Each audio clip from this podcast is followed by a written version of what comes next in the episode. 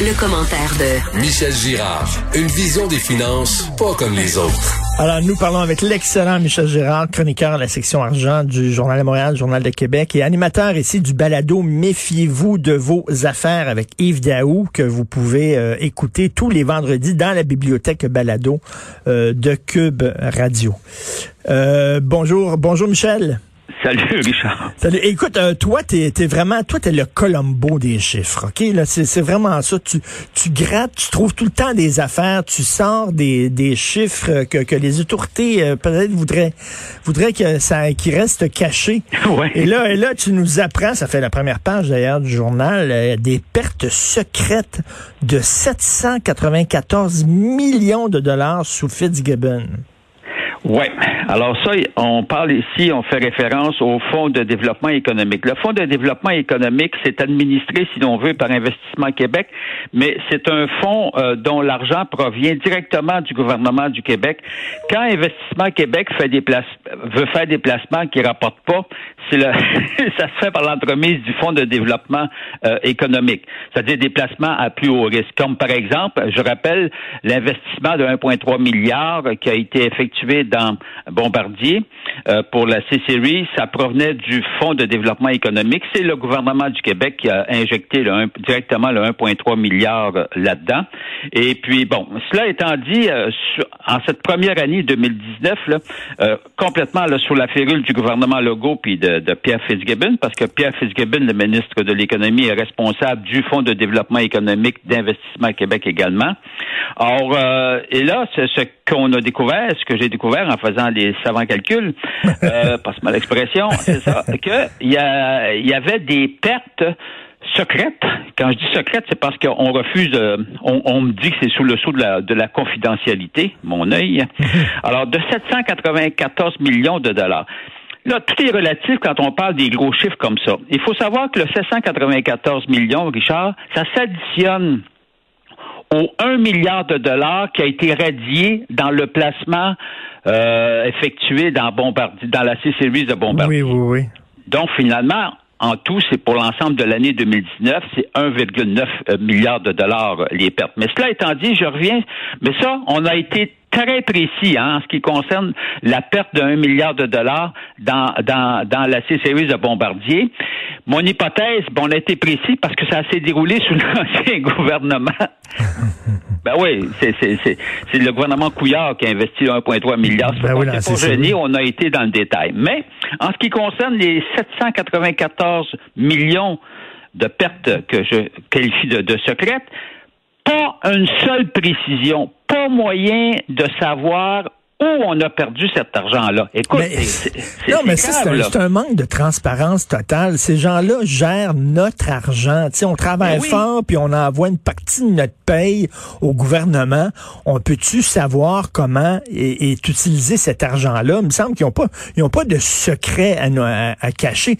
sais, heureusement qu'il y a des journalistes comme toi, Michel, qui, euh, qui prennent du temps, qui, puis, qui regardent avec une loupe les chiffres les uns après les autres pour sortir ces affaires-là. Mais c'est le gouvernement qui devrait être transparent.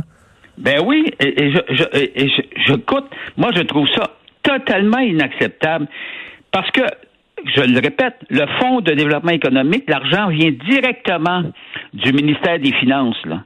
Ça, donc, c'est nos taxes et nos, et nos impôts que l'on prend, une partie, pour investir dans ces entreprises-là. Or, moi, là, j'ai rien contre le fait qu'on que l'on fasse, mais si tu es capable de prendre l'argent pour l'investir dans les entreprises, peux-tu être capable, s'il vous plaît, de nous dire quand tu perds lesquelles entreprises ont foiré? Ben oui. Ben non, mais il me, il me semble que c'est c'est ça, être être transparent. Puis ça t'enlève rien. Ça fait juste nous montrer que tu étais pourri dans ta décision quand tu as décidé d'investir. Ça, c'est sûr que c'est pas gentil. Mais mais t'avais avais mal vu. Alors, euh, je retire ces paroles-là, mais mais n'empêche, Richard, c'est c'est très important. Puis moi de me faire répondre, là, vous comprendrez qu'il n'est pas possible de fournir la liste de ces entreprises pour des raisons de confidentialité. Ben, mon œil. mon œil. Voyons donc, c'est l'argent public. On a le droit de savoir qu'est-ce qui a foiré dans, dans les placements? Il me semble que c'est que c'est logique.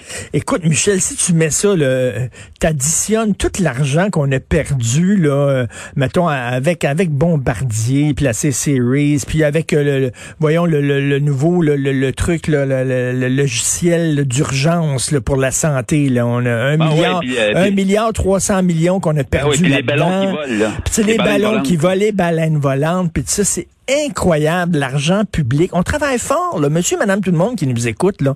On travaille fort, là, puis on donne de l'argent au gouvernement, une partie de notre paye, puis eux autres, ils dilapident ça, littéralement, là.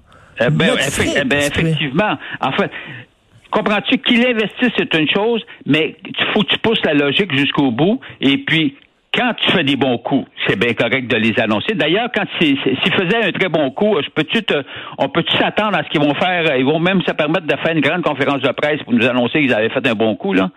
Non, mais ça, c'est des bons coups, et ça, ben sont ah dévoilés. Ah ben les mauvais coups ou les mauvais placements. Alors, moi, ce que je dis, oui, tu as assumé, oui, tu as investi, mais sois clair et dis-nous lesquels qui ont, qui ont avec lesquels placements qu'on a perdu. Écoute, on parle de 794 millions. le, Fonds de développement économique, Richard, a été créé en 2011.